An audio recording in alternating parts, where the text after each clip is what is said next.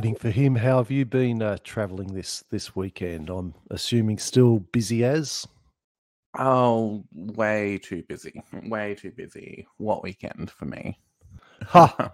ha.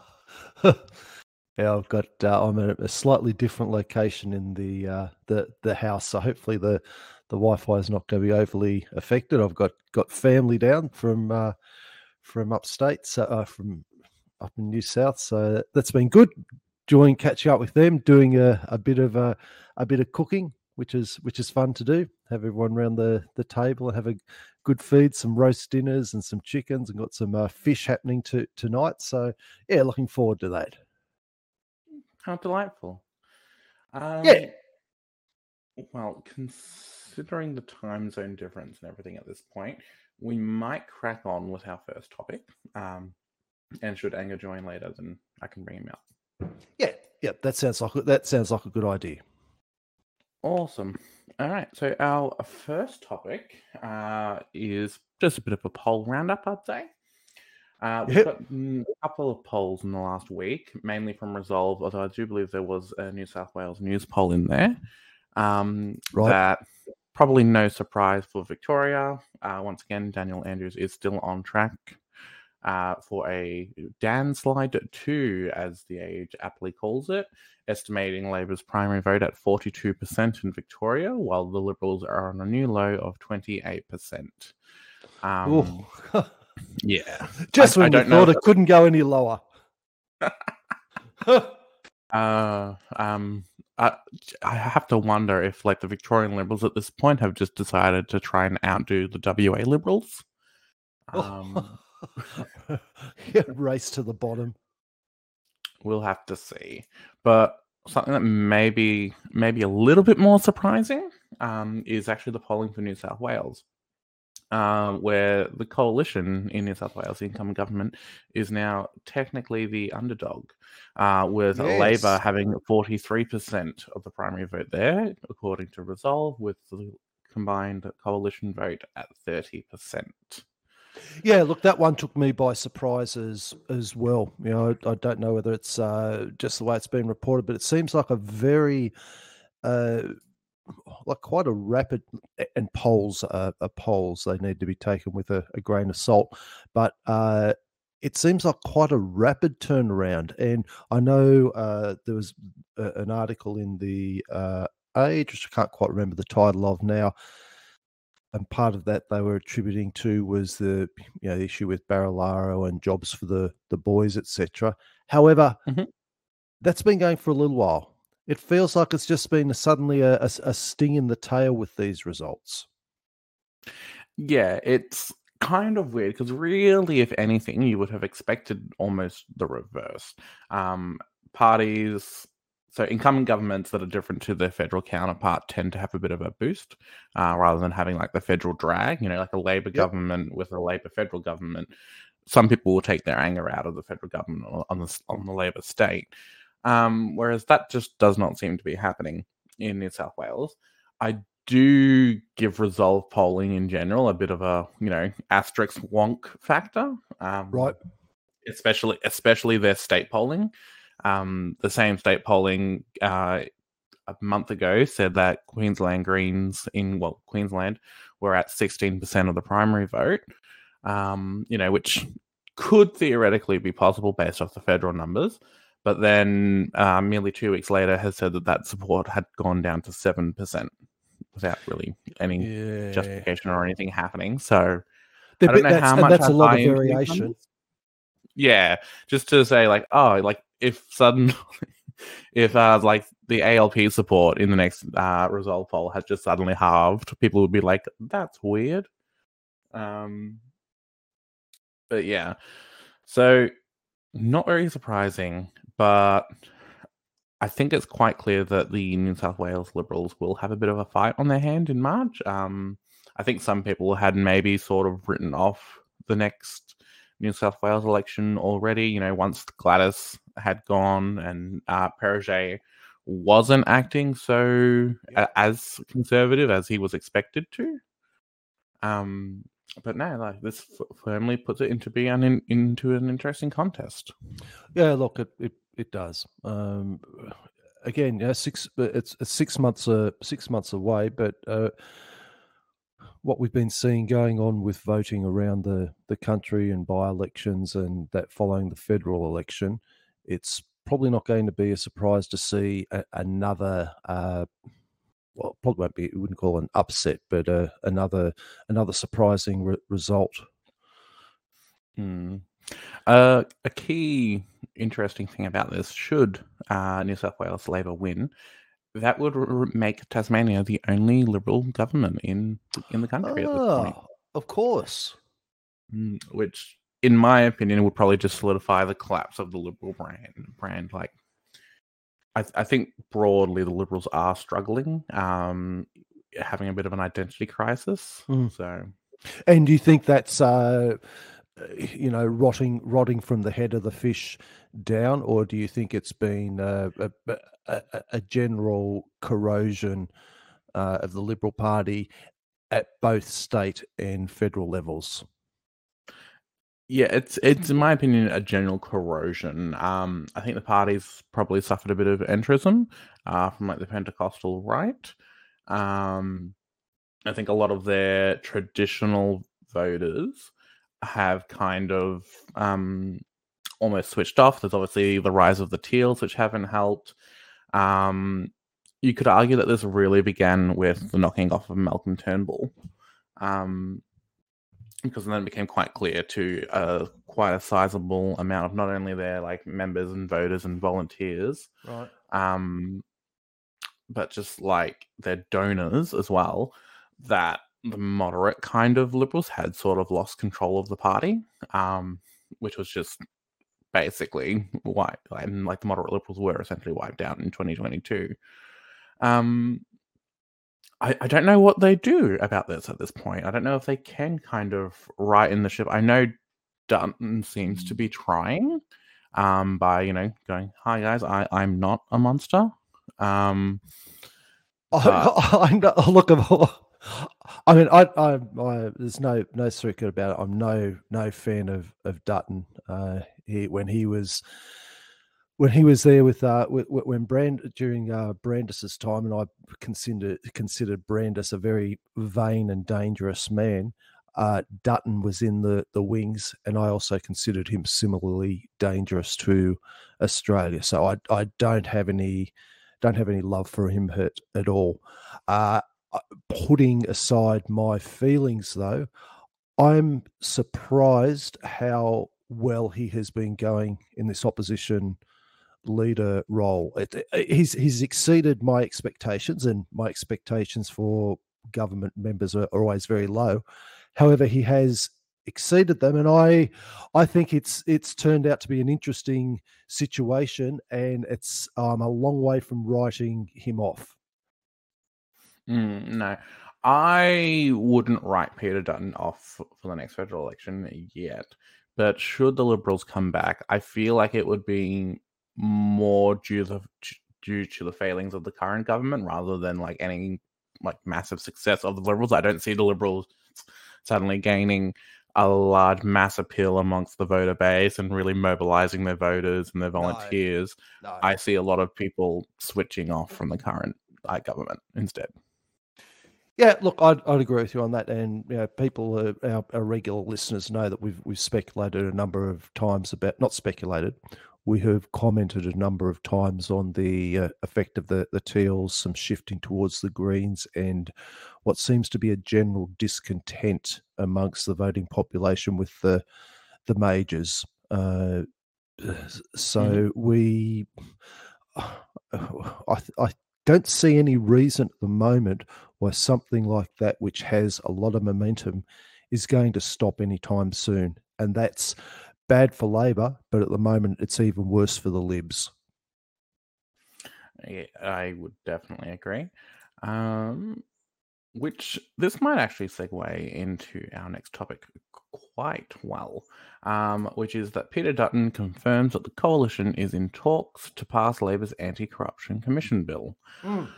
Uh, what are your thoughts on that, Ardeet? Well, look, I did have a uh, ran or a, a bit of a comment. There was a 23rd of September article in the Guardian Peter Dutton confirms coalition in talks to pass Labor's anti-corruption commission bill. Uh, that was by Paul Karp. Uh, the the paragraph there that stood out to me was the Liberal leader on Friday reiterated his support for the anti-corruption commission, uh, but warned against but warned against powers so extensive that they could result in show trials or protracted investigations. So, my reaction and my thoughts are the massaging and the messaging and the managing begins. Labor and coalition have been in lockstep to grow and enrich government for 35 years. I'd love to be wrong on this, but I, I expect the ICAC will be nothing but a showy fizzer.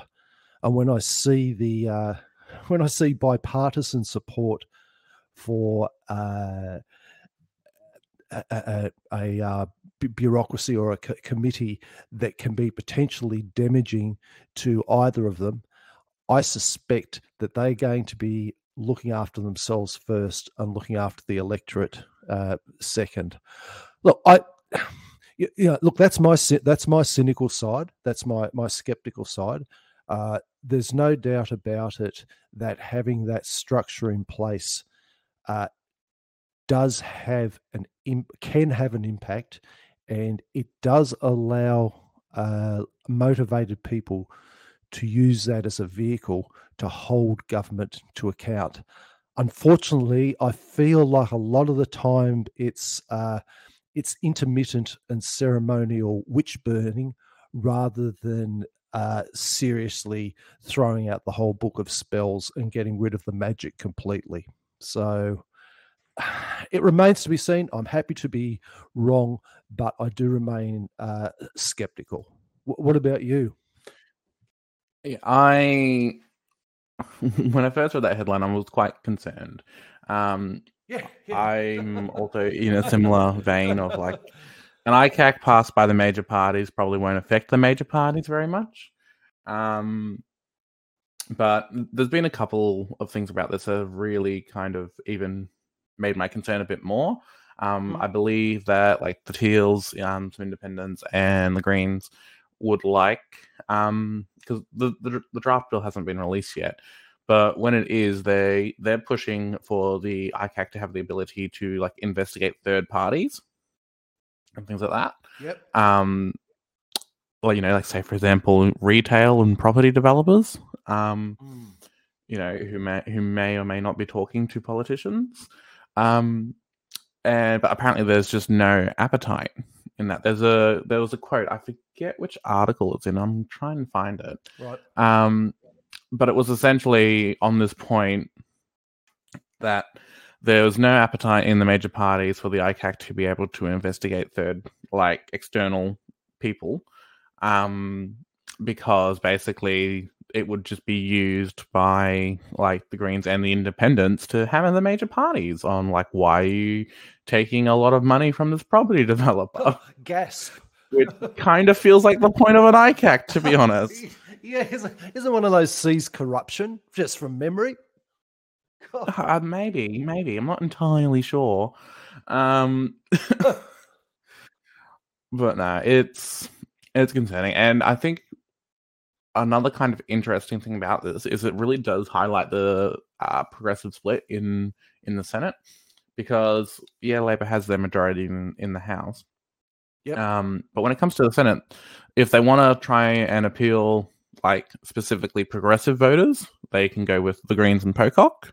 Um, but if they want to try and maybe not necessarily please those progressive voters to such an extent, they can get the coalition on board. And I think it would actually probably be, in my opinion, uh, a smart politicking from Dutton to show that he is willing to support Labor legislation in general to give that doorway option mm. um, to the Labor government, which would then sort of sideline basically like like the Teals in general would actually be basically sidelined. Most of them are already in the House, with the main one, um, Pocock, being in the Senate.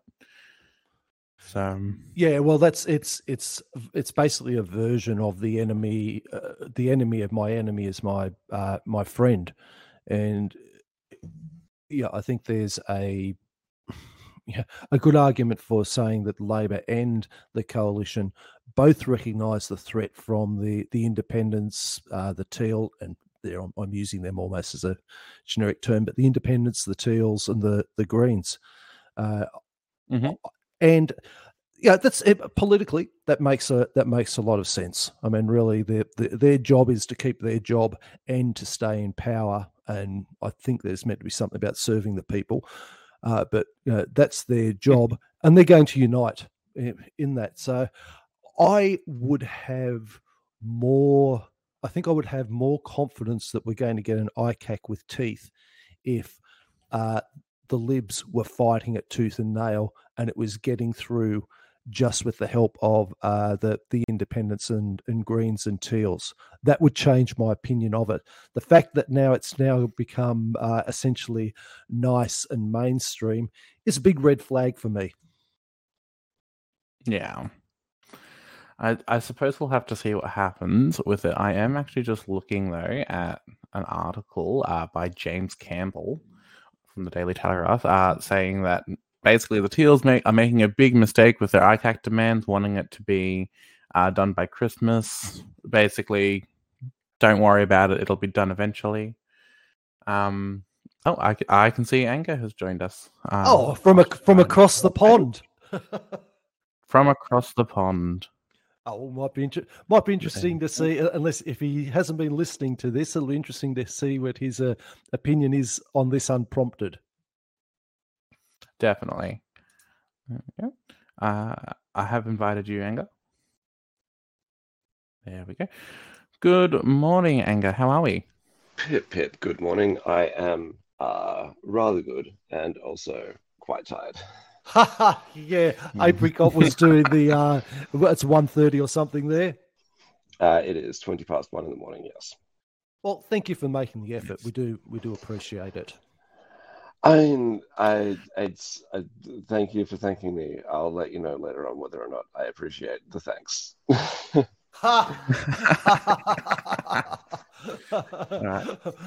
well, question without notice. Do you want to get uh, Angus' opinion, Apricot? Oh, absolutely. Um, Angus, um, sorry, Anger. Basically, Uh, the coalition uh, has Peter Dutton has confirmed that he is in talks uh, with Labor on passing their ICAC bill in the Senate with coalition support rather than Greens and Pocock. Yes, I saw. What this. is your immediate reaction to that? I mean, this is really kind of incredibly interesting. Um, I I don't uh, see the Labor um, uh, raison d'etre for this happening, I guess. Uh, or rather, all of the information that we have comes from comments from the coalition. Uh, if Labour showed up to um, uh, the media and said, "Oh, hey, by the way, we're talking to the coalition about the ICAC," um, I could see kind of a lot of eyebrows being raised in terms of, "But why?" Uh, you don't need them. Uh, a huge part of the um, uh, campaign was about how they're really bad at this. Uh, there's not really much point. Um, but the information that we have, as far as I'm aware, and please correct me if I'm wrong, is just a coalition being like, yeah, we're talking to Labour, that's fine, um, which really doesn't do anything to uh, help Labour's position, but also has nothing to do with whether or not uh, with um, the fact that Labor is actually talking to the coalition. Like, I haven't seen anything from Labor's point of view saying, yes, we are absolutely talking to them and uh, taking their feedback with what we're doing. So until I see something which says that Labor's saying, like, yeah, we are engaging, um, if the only thing that I'm hearing is the coalition saying, yeah, of course we're talking to them, and of course we're like giving them uh, feedback on what we think uh, the federal ICAC should look like, um, it's kind of a nothing story. Uh, that's an interesting twist on it. We were we were just talking about a, a few things related to it, but neither of us uh, neither of us picked up on that point. That's a that's an interesting point. It's no, I mean, but I will say I'm really glad that I am actually bringing up something of interest uh, at the moment. oh dear. But what I will say is it not telling, in a sense, that Labor hasn't come out and turned uh, Peter Dutton's off his rocker? why would we consult? Like, why would we consult with the Liberals? They were terrible. They've had like ten years of corrupt government. Why would we talk to them? I mean, They haven't come out and said that. That's true, but then it doesn't really it doesn't really behoove uh, Labour to do so. Um, in terms of creating kind of like an us and them environment from the point of view of people who are very much on the side of um, Labour, if not further to the left. It's like, of course, why aren't they talking? Why aren't they telling us that like the coalition is awful and blah blah blah? But Labour and the coalition agree on a lot of things. Um, and they pass a lot of things uh, combined uh, in the lower house and in the Senate. There's no real reason to put um, the coalition offside at this point. Uh, and at the end of the day, when the actual vote gets passed, that's what most people are going to remember um, who votes for what. So if Labour uh, doesn't say anything now, then when the Federal Act uh, gets passed, uh, if the coalition doesn't vote for it, then it doesn't matter what is happening right now because we know that the coalition aren't going to vote for what Labour has pushed forward. If they do vote for it, then I mean that's another story. But it's probably going to be more of uh, the media is going to concentrate on like why did the coalition vote for us as opposed to why did Labour create something that the coalition will vote for. And regardless, like that's going to happen in the future. There's no point really uh, for Labour of making a big thing of it now. Hmm. Hmm. Seems fair. Well, on that note, now that you're here, we may move on uh, to one of our main topics, which is the Queen and the Republic. Yay. Anger, you are our British correspondent this week. How's the mood in the UK? um, well, uh, first of all, I would like to kind of like point out my own biases. I am an anti-monarchist. Uh, I think the entire concept of monarchy is somewhat distasteful. Um, uh, with that in mind, saying this in the UK at the moment is likely to get one beaten up. Uh, so I'm not saying anything. I like genuinely, my um my cousins uh, live in Scotland, and like Scotland is not you know ridiculously nationalistic the way that England is, and they have warned me not to kind of walk around talking about how much I despise the monarchy at the moment. Um, it's uh, it, Really, in Sc- in Scotland, that that surprises me. yeah, absolutely. So, uh, look, at the end of the day, the monarchy is popular when they're doing popular things like being born, getting married, or dying. Hmm. Uh, it's like these are normal things that everyone does, and everyone's like, "Oh, good for you." um, Look, maybe I could die one day soon. We've got, I've got something in common. And when you do, I will be very um, uh, supportive of you uh, and your family. Yeah. Uh, but uh, and they're not popular when they are getting divorced or having scandals. Uh, so it's not really surprising that at the moment the monarchy is more popular than average, either in the United Kingdom or in Australia. Um, uh, it's just I think we're going to have to wait until we get to the uh, reality of King Charles III in a few years uh, that people kind of like lose the shine of the entire thing. That's really going to be the Hmm. test, isn't it? I think if there's uh, something that's going to fundamentally change the opinion uh, in the Commonwealth of the, the monarchy, it's going to be the p- performance of of Charles. Uh, if he if he carries on how he is now, I think it'll be the start of a slow a slow death. But you know, he may pull something out of his hat that uh, will, will turn just enough people around, or maybe something significant, uh, and still keep the, the monarchy going. But he's really the he's really the acid test for the monarchy at this point. I I, I think. So, um, I have a quick question. Uh, we do have this kind of um, image of the Queen as being like fun, um, I guess. I like we we do. Um, I was wondering, what evidence do we have for this? She waved at people sometimes. I wave at people, and no one thinks That's that I'm fun. God, I remember But having. you're usually waving to people on pre-poll or something. It's okay. To be fair, like it's not quite the same, but still, like, is that it? I do. That's my. That's probably one of my my only two uh, royal memories. Is one when we I was uh, in in Adelaide with the wife and and Princess Di went went by, but the the one that sort of scarred me for the very for, from a very very young age. I think was in first class kindergarten, something like that. We're in the country, sort of middle of New South Wales, stinking hot day, and uh, Charles was I don't know he was doing some Prince Charles was doing some some sort of tour, so we're all lined up there for I think it must have been uh, about know, two hours in this baking sun waiting for the Prince to come by, and he was going to be coming down the lane. He was obviously running late. Basically, did a quick drive by. There was a hand out the window, and off he went. And I remember from that point of time thinking, even as a young kid, that just wasn't worth it. I mean, like one hundred percent. Uh, no offense on um uh, any of the rest of it, but like no one is going to decide that the monarchy is fantastic based on standing outside for Charles for two hours, and and then and then the reward is Charles. Uh, but but we do have this kind of idea of the Queen as being uh, as having a sense of humor and being kind of like fun and chill and like, oh yeah, she's just kind of one of us.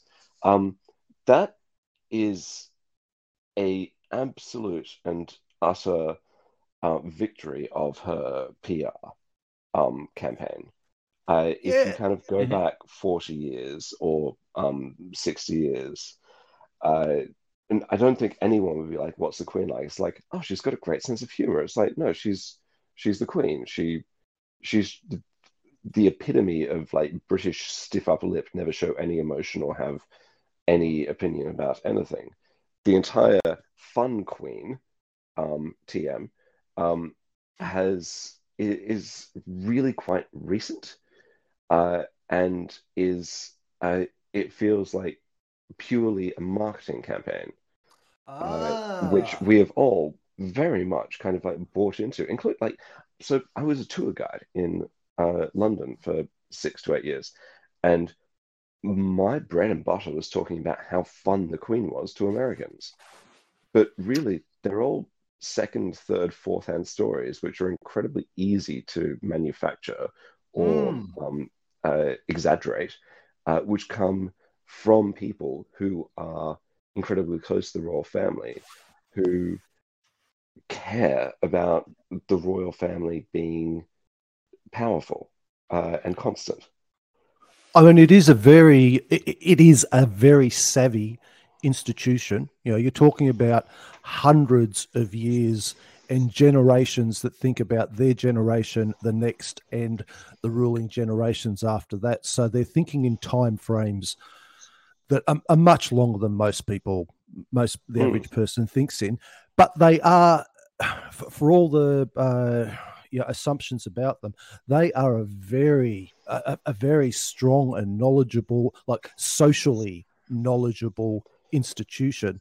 And it would be no surprise to me to to know that their their people behind the scenes have said we have to fundamentally change our appearance now that the the internet is coming into into play now that we're seeing a change in the the media uh, you have advisors and courtiers and all that that for for centuries have been sniffing the mood of the public and massaging the the royals into the appropriate in in inverted commas perception for for the people.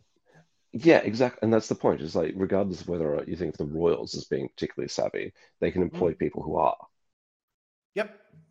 Hmm. uh, which kind of almost So you can gesture at The Crown on Netflix and being like, what a fantastic marketing campaign. Yeah, because you don't get to do Mm. that level of of show without some uh, w- without a lot of royal assent. It's it's the same as looking as a, a, an American military movie. Uh, if you Mm. want it to be a good one, you've got to have the institution on your side. Same goes for the crown. Yeah, that's a good point.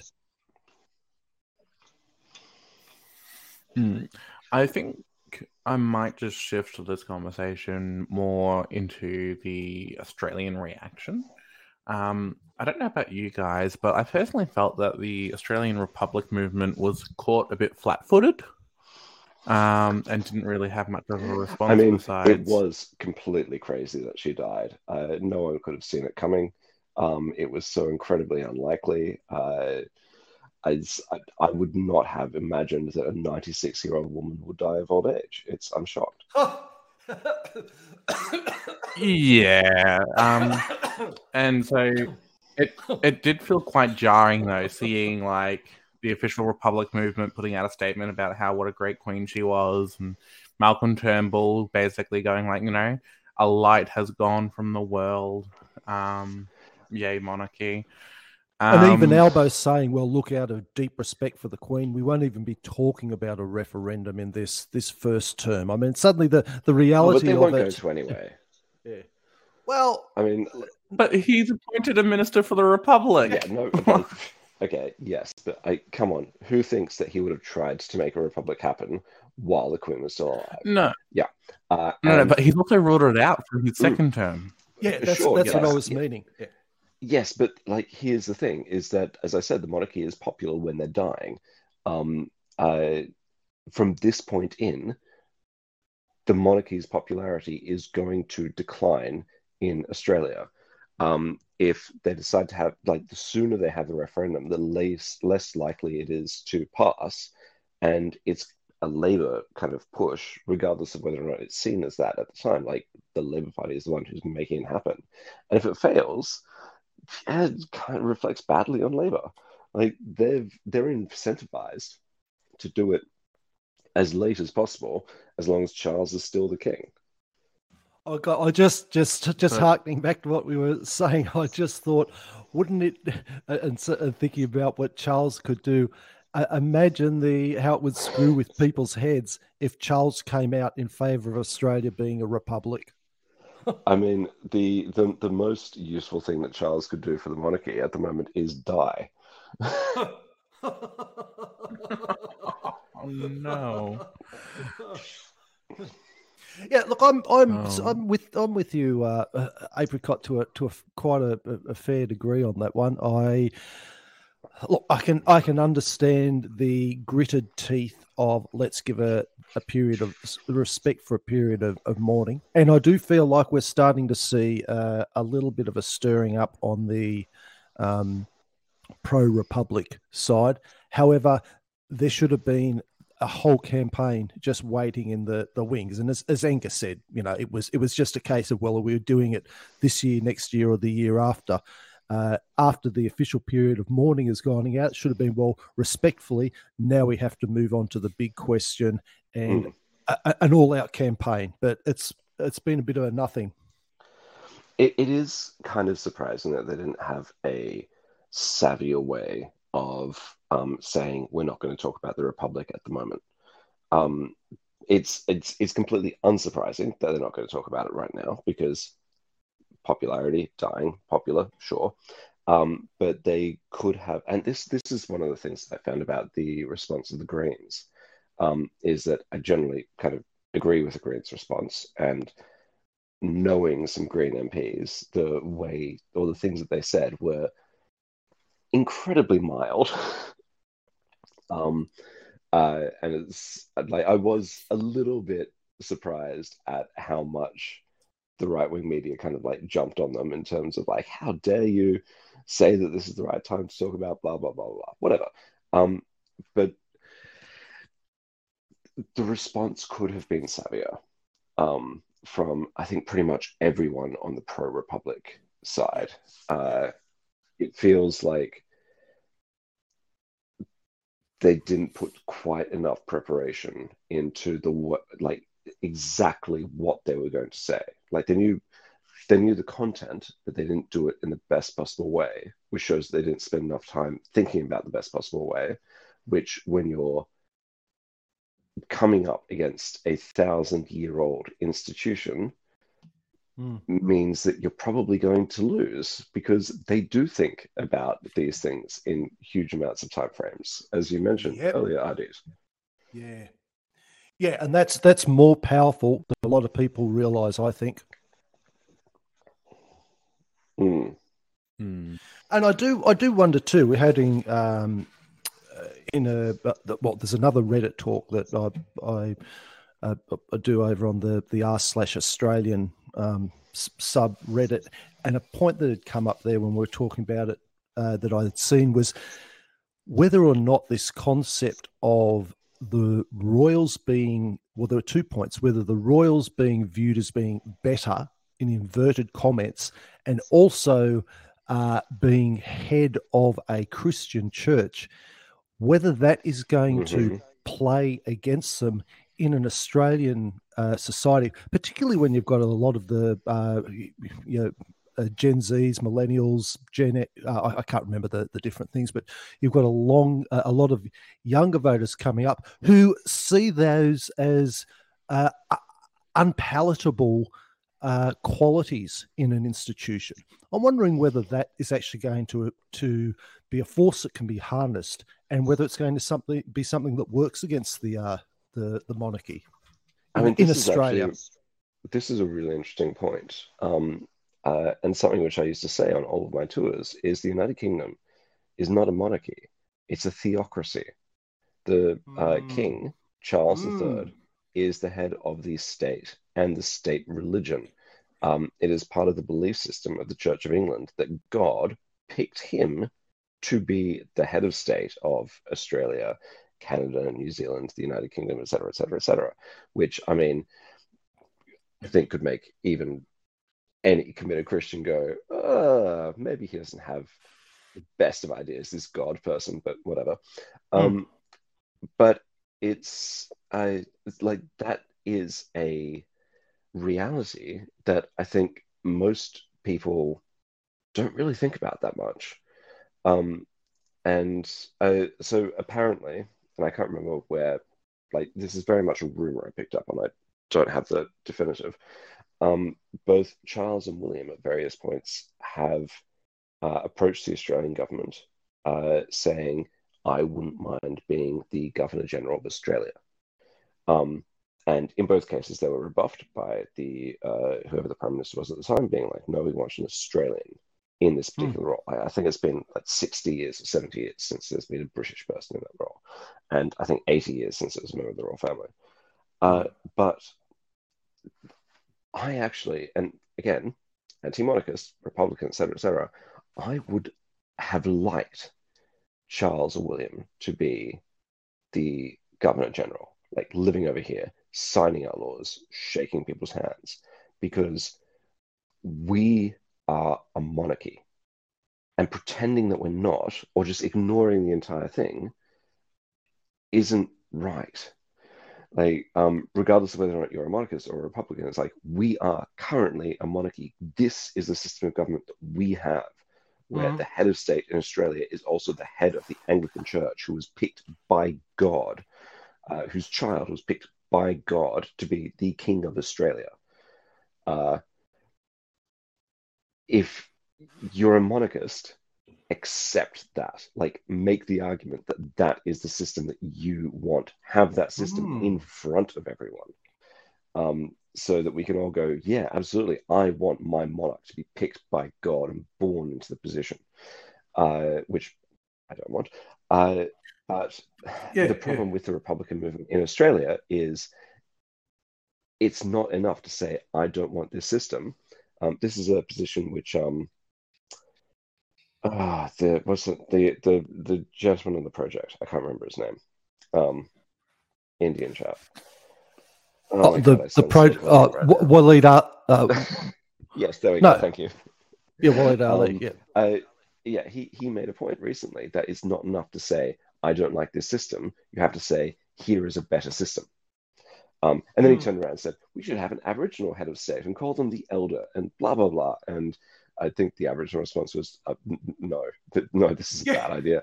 Uh, but Um, I do kind of agree with his first part. It's like it's not enough to say no to monarchy. You have to say monarchy and then replace it with X, and X needs to be better, and we all need to agree on X as opposed to just like no to the current state of things, but not having a good replacement. Oh, that's a re- that's that's mm. really interesting. I think if you were, oh God, if that would be an interesting line to to to push from the uh, yeah from the Republican movement, yeah, really emphasize that. That's a I like that angle.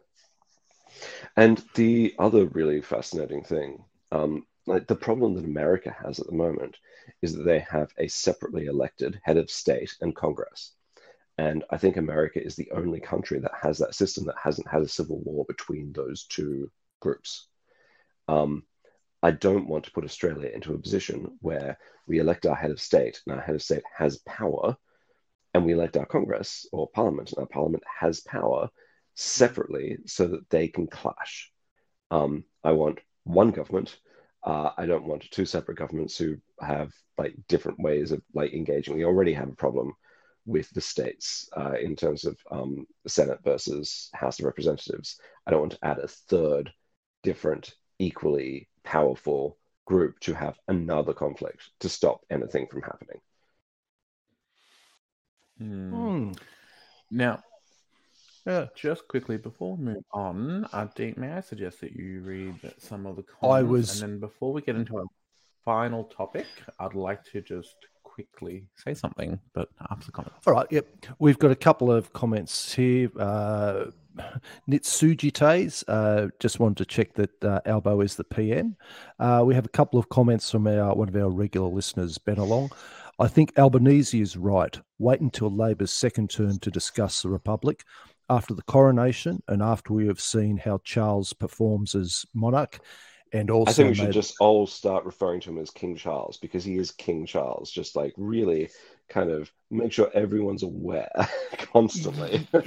yes, it, the, the the the God chosen King Charles. Uh, yeah, or just I, the king. I, I, like that. Yeah, yeah, the, the king. Uh, we have heard the pro- and uh, Ben Along had also said we have heard the previous prime minister say that God chose him to be prime minister. Uh, I've never heard Lizzie or Charles say the same thing about being monarch. Well, it's written down there. It's it's down there in paper. In fact, by that argument, everything that uh, all legislation that Morrison passed was literally condoned by God. So that's an interesting little twist on that. And God finally, we have. Yeah, God save the king. Uh, and finally, we have a, a comment from uh, No Macaroon 2490. Oh, wow, I never actually thought about the fact the Crown of England was a theocracy. But now that I think about it, yeah, not something a lot of people I know would want uh, or agree with. Interesting conversation. So, look, thank you for all those comments from from people there. Oh, and just pop in one more Papa Zombino Papa Zombino, I thought the divine right of kings was extinguished. Uh, and just you, you can probably clarify that, Anger. It's it's uh, is it actually divine right or it's a uh, it's it's more. Uh, uh, you, you, can detail that.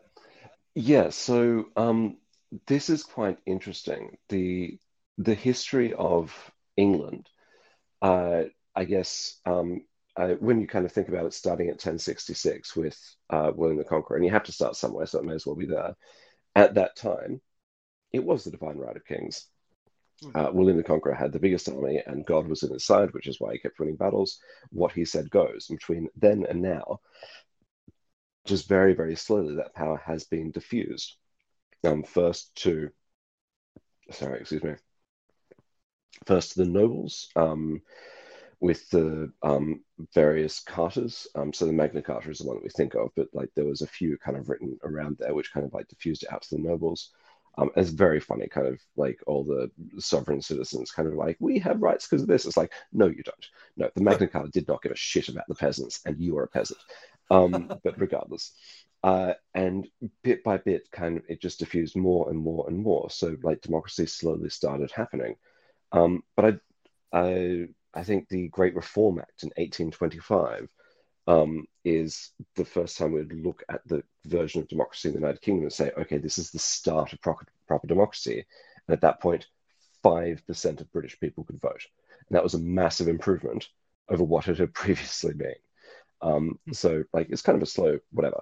Um, but regardless, uh, the point that I'm kind of making is that under Queen Victoria, and like over the past 200 years, 150 years of those has been under two queens, Victoria and then Elizabeth. Um, we're really not used to kings. Um, but under Queen Victoria, the rights of the monarch uh, were kind of codified as the right to be informed, um, the right to be consulted, and the right to warn. So Hmm. basically, uh, in the United Kingdom, once a week, the monarch and the prime minister have a meeting. And regardless of how else you think of the monarch's power, once a week they talk to the prime minister and they basically say, um, they uh, the prime minister has to tell them what they're doing. They have to say, "What do you think?" And then the monarch can be like, "I think that's a bad idea." And that's the extent, really, of what can happen during those conversations. That is still a ridiculous amount of power to invest in one family uh, Mm. for 200 years or so. Um, so it really gives kind of a constituency of one uh, to the prime minister, even though under Elizabeth II, uh, she always supported the prime minister. Um, and those conversations as well uh, are classified. Um, no one is allowed to say what happened within them. Um, David Cameron actually got into a massive amount of uh, problem over here when he told the Queen uh, that Scotland had voted to remain in the Union. And he said, I told her that, and she purred, um, which Ah, weird. Uh, but like that was a like he had to turn around and apologize for making that statement because it was um, outside the bounds of what he was allowed to comment on because he's not they weren't supposed to comment on those particular conversations.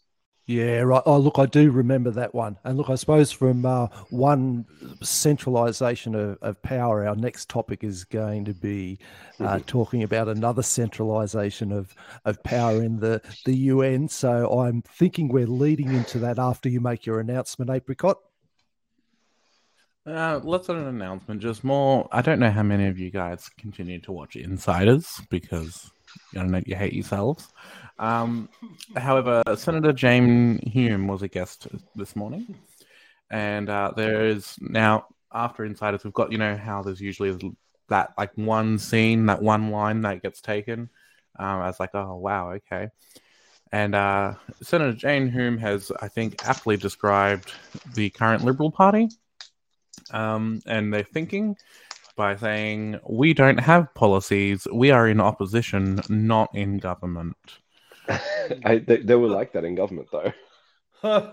Yeah. Yeah. Um, this was in response to a question by David Speers asking whether or not the Liberal Party believes the fuel excise cut should come to an end. And it was essentially, Jesus. no, don't ask me. It was our policy. We implemented it, but don't ask me. Um, this very much Oh. like um, uh, I'm not sure if you've seen the Monty Python sketch uh, about the argument. Um, it's like this is an argument; it's just contradiction. No, it isn't. Uh, Oh dear. Dear oh dear. Well, on that note, we might move on to our final topic, uh, which is that uh, Australia should compensate Torres Strait Islanders for climate crisis failure, UN says. A landmark ruling found that the Morrison government had violated the rights of Indigenous people by failing to take adequate cuts on emissions. What are your thoughts on that, Anger? um, well, there's really two issues here. Um, the first one is: is that true? Have they violated uh, Indigenous rights and failing to take cuts in emissions? And speaking as someone who's not Indigenous, I think they've violated my rights on that, but that's neither here nor there. But the second issue is so what? I mean, the UN has spent a lot of time criticizing Australia for a violation of human rights in a much less, um, uh, in a much less theoretical way, uh, in terms of how we've uh, treated refugees uh, Mm. on Nauru or Manus Island, and and like that hasn't changed our actions in any way, shape, or form. So And we have Albo making jokes about it. Yeah, so th- this comes down to my kind of like question. So what? Like, I agree, but so what?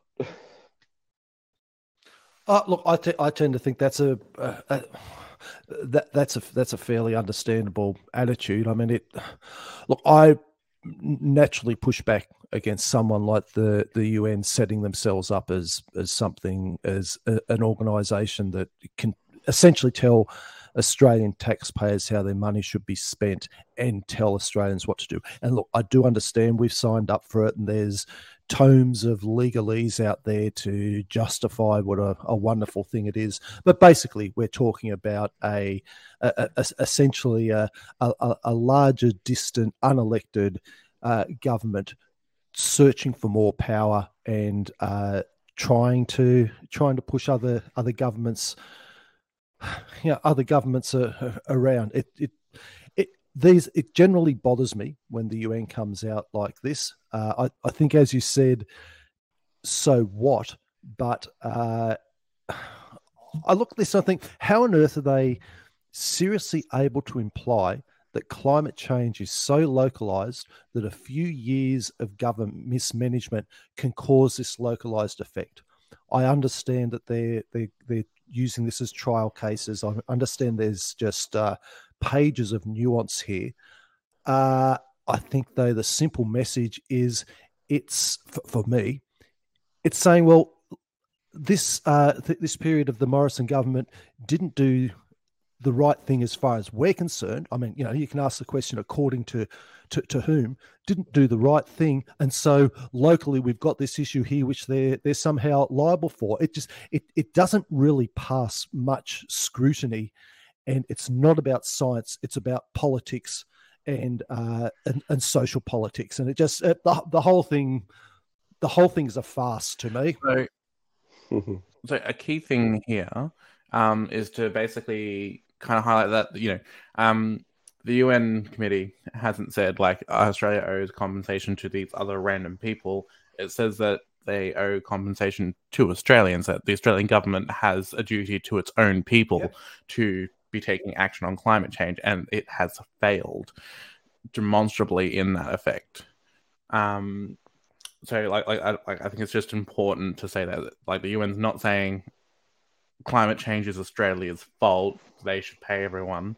It's saying that like the Australian government has failed its own people. No, but it's it's region it's it's essentially regional regionalizing a global uh, issue as if it can be neatly divided up into I can't remember what the, the current plan is to divide up the, the world into sort of manageable uh, chunks, not not from a conspiracy, but from a, a, a efficient bureaucratic point of view. Um, there's there's a, a, word for that, and I can't remember what it is. But they're, they're regionalizing something. No, if, if it comes to me, I'll, I'll, I'll yeah, yeah, yeah, right. Um, I don't see how you can even possibly imply that there's some regionalizing responsibility in a global issue. I, I get what you're saying, because I just I just don't think it passes the sniff test. But again, it's not actually regionalizing it; it's localizing it because it's saying the government has failed its own people. It's not saying that the Australian government has failed the people of New Zealand or Papua New Guinea, which arguably we have. Um, it's specifically saying that our own citizens have been failed by. And Australia is an interesting test case for that because we don't have a treaty with our Indigenous people. Um, and so the fact that you can, from a legal point of view, look at Australia as an occupying nation who has not engaged with the Indigenous people, who is then um, doing, like, taking various actions which are in the process of making life worse for the Indigenous people. Um, I can see why this was an interesting legal test case um, uh, in the UN and at the end of the day, um, there's a huge amount of climate litigation going through various courts throughout the world because it seems to be the only thing that is actually working, uh, um, especially in the context of the anti process laws that are um, going through in uh, petrostates like Australia and the United States.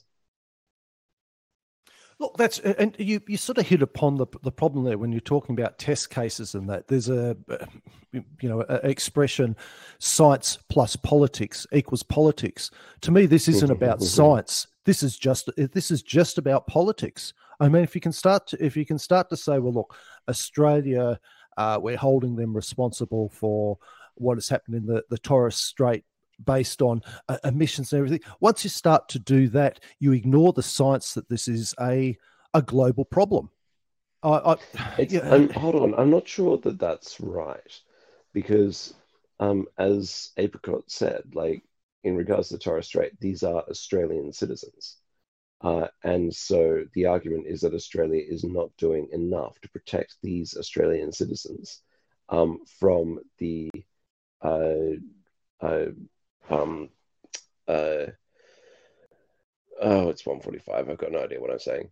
Um, from the consequences of Australia's actions in regards to fossil fuels. Uh, so, uh, yes, they could have tried to sue, hypothetically, Russia uh, in the UN for that. I probably wouldn't have gone very far, but that would have made it uh, international as opposed to, as Apricot said, like a local case, Australian citizens taking the Australian government to the United Nations because you do need a space to be able to pursue this kind of legislation, and that's the one that they've chosen. Look, I'm, I'm, I'm, i might well be missing something very, very basic here. So, I'm, you know, I'm, there's plenty of things I've been wrong about and, and misunder, misunderstood. Uh, you, the point you made about uh, they could have just as easily taken uh, you know, Russia or maybe say uh, China or, or, India or some of the other, um, or, or, the US, or some of the other other polluters there, which means that it does underscore that there's that there's that uh, sort of skipping over the yeah that black box. Then a, a miracle occurs, or you could say then a catastrophe occurs, and saying well, therefore the Australian government has uh, some re- has a direct responsibility for it. Now, I can understand an argument saying we're going through climate change as a problem. You need to be supporting the impact of that on our community. I've got no issues with that as a premise. What I have an issue with is a as a premise is that a situation that is global, trying to reduce it down to one government in one instant as if that can actually be quantified and responsibility given there. I mean, am, am I missing something basic here? Um, I would like I would suggest that like the metaphor is if you've got someone who is having a huge amount of stones thrown at them by various amounts of people, and they can only sue one of those people. It doesn't even really matter if that stone did a lot of the damage or even uh, um, any of the damage. Um, but the fact that that person was in the crowd throwing stones and that they are um, uh, mm. vulnerable to uh, a lawsuit means that they're the person who's going to get sued.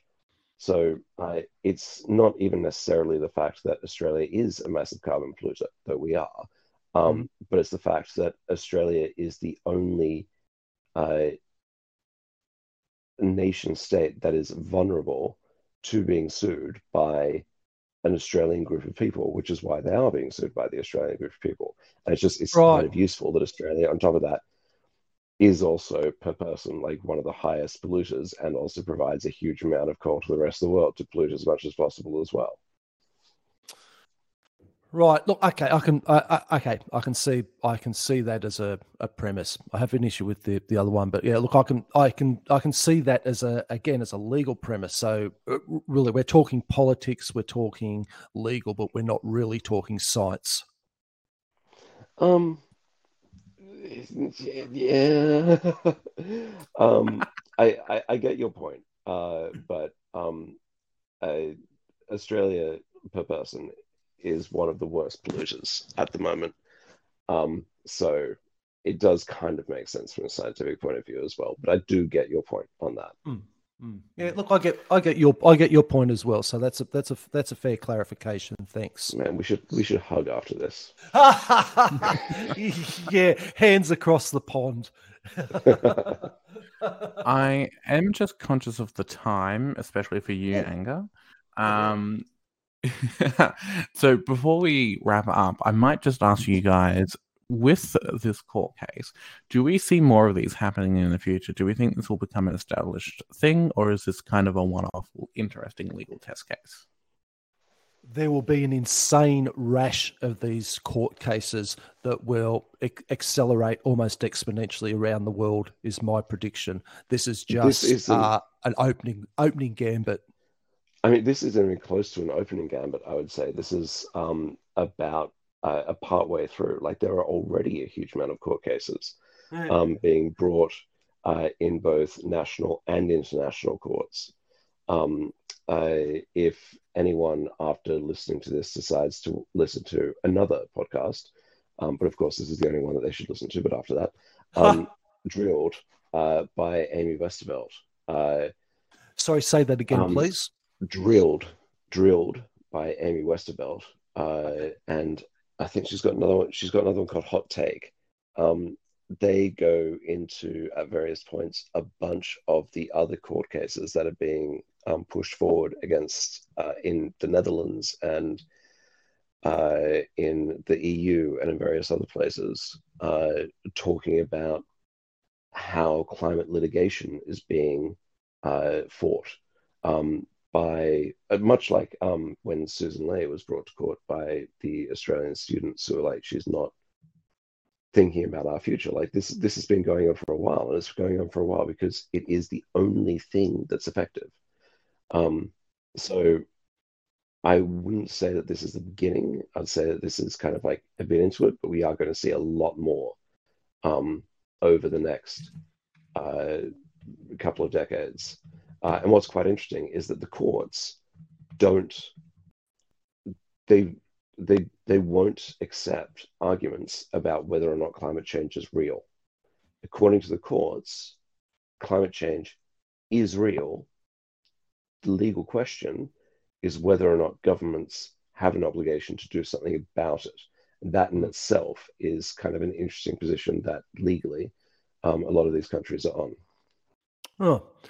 Well, I've added that. I've, I've just put a note in the comments about that that podcast uh, drilled, and a link to their into to their website. What's your final finishing comments on this, Apricot? I think that we will definitely see more court cases about this.